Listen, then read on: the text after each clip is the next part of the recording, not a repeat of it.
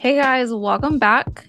I felt so called to dedicate an entire episode discussing the dangers of undereating because undereating is a bigger problem than you may think and is something that so many people struggle with, whether it be intentional or unintentional.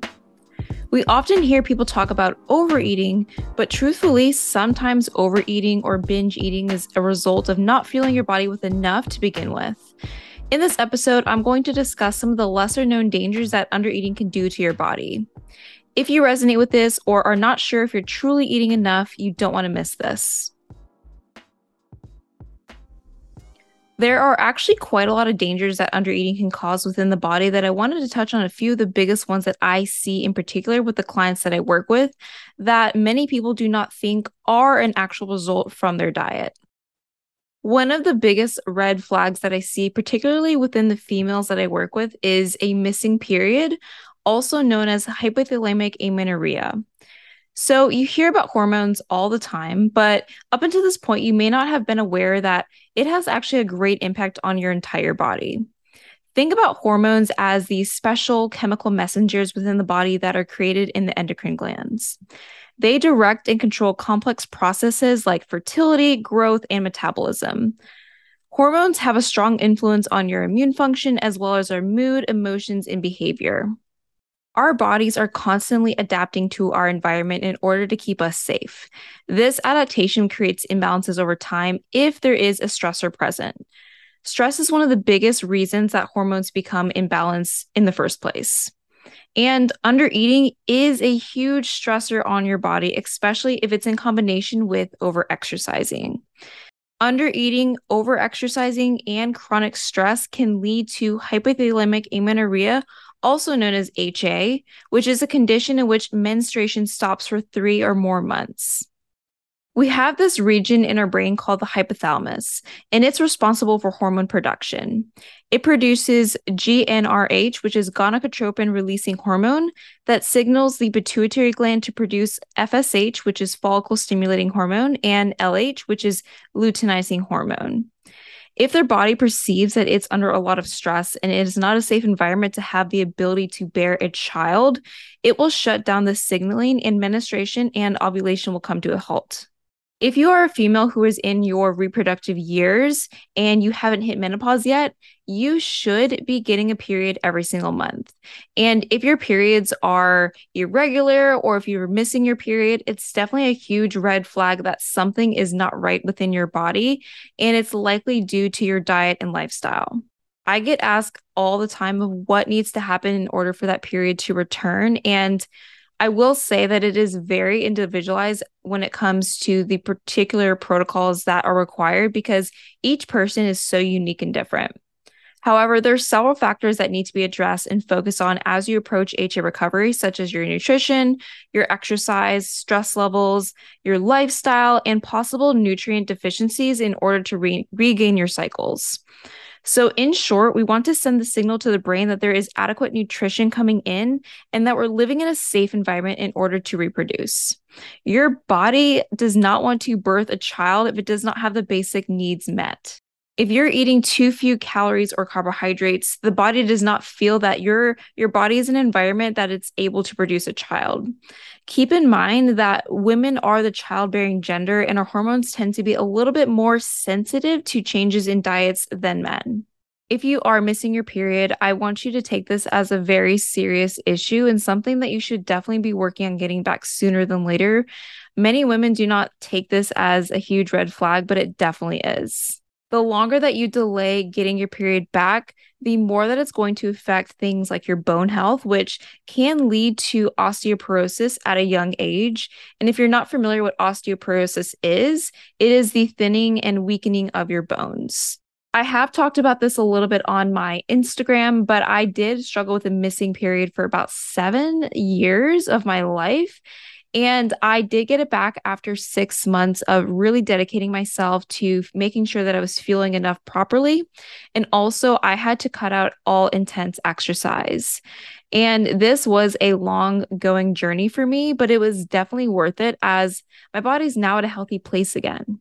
And, you know, the journey towards getting my period back was not an easy one. The one thing that sparked me to change was when I went to get a bone density scan done, and they told me that my bones were really not in good shape. I remember in such great detail that the woman who who read my um, chart, she said that my bone health was worse than the 85 year old woman who came in before me, which was it honestly like broke my heart that was when I knew that I had to make some serious changes to my diet and lifestyle in order to get my period back so that my bone health could start to repair itself. I know it's easy to think that when you're young that nothing bad can happen to you and that not getting your period is just not big of a deal.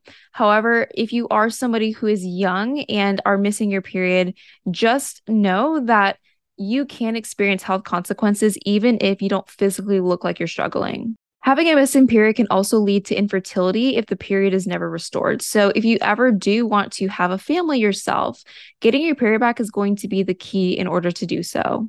Many people aren't aware that not having your period when you are in your reproductive years can also lead to early onset cardiovascular disease.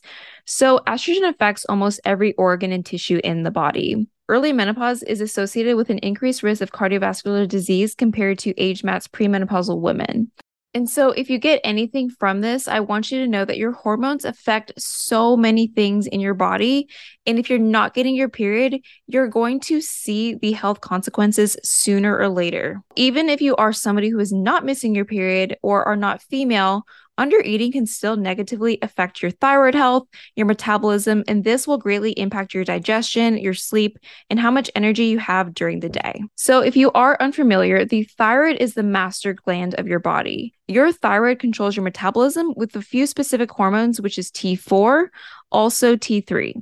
These two hormones are created by the thyroid and they tell the body cells how much energy to use. Undereating over a period of time can negatively affect your thyroid, and this can lead to things such as slow digestion, constipation, hair loss, chronic fatigue, feeling cold all the time, having really dry skin, brittle nails, and even a slowed heart rate. I have worked with so many women who experience all of these things and don't realize that it's because they are under eating. When your body's not getting enough calories, aka energy, to fuel your whole body as a system, it is going to slow down everything else in order to conserve the, as much energy as it can to just keep your vital organs alive and well. And honestly, if you think about it, your heart is a muscle. And so, if you're not giving your body enough energy just to fuel those vital organs, you're going to see a slowed heart rate, which is super, super serious. If you are experiencing any of these things, your body's not out to get you. Your body is simply just trying to protect you. The good news is is that when you stop underfueling and start truly nourishing your body with enough food and with the right nutrients to support your health, your thyroid and metabolism will restore and upregulate. So, when you think about metabolism, a lot of people think that it's just calories in versus calories out, but it's so much more complex than that. Having a slow metabolism can lead to things such as slow digestion, which I talked about earlier. If you're somebody who's not pooping every day, if you're chronically constipated, if you're chronically bloated after every single thing that you eat, if you get things like acid reflux and you feel like your digestion is just never right, it could mean that you're not eating enough in combination with your relationship with food. Because if you're stressed about the food that you're eating, that will also affect your digestion and slow things down. Having a slow metabolic rate can also lead to things such as poor sleep.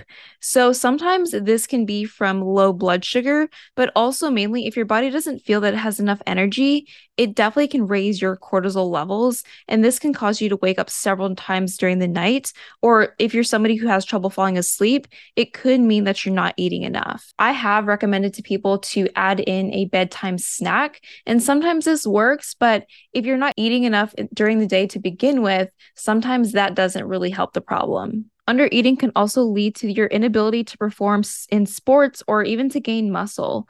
If you are somebody who enjoys being active because it makes you feel good, if you're somebody who's really active in sports or you have any kind of goals to build muscle or get stronger in the gym, you're not going to be able to do so if you're thriving off the baseline level. We need enough fuel to not only fuel our day to day functions, but also to fuel your activities. And when you're chronically eating in a caloric deficit, this is going to lead to muscle breakdown, which is catabolism, instead of anabolism, which is the build of muscle.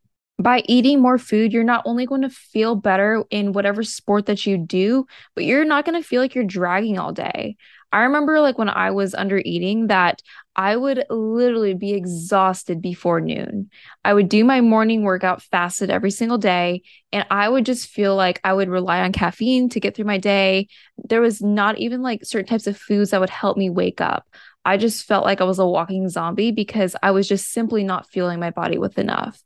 And there's so much beauty within eating more food. So if you have any kind of fitness goal that you're working towards, eating more food may be your best friend. Those are some of the most common physical things that I see within my clients, but there's also psychological things that can happen as a result of undereating. If you're noticing that you're lacking concentration throughout the day, you're always thinking about food, even after you eat. So, like, let's say you're having breakfast and you're already thinking about lunch, or you're already thinking about your snack, or you're already thinking about dinner.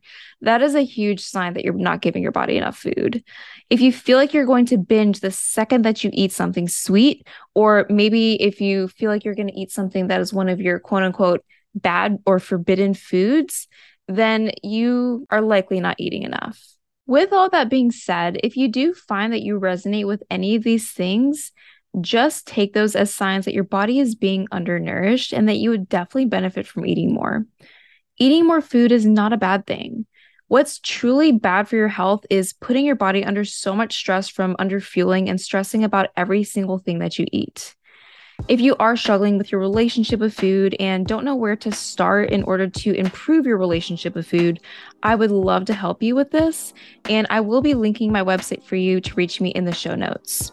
I really hope that whoever's listening today either learned something new or took this as an eye opener to start really prioritizing what truly is healthy over restriction.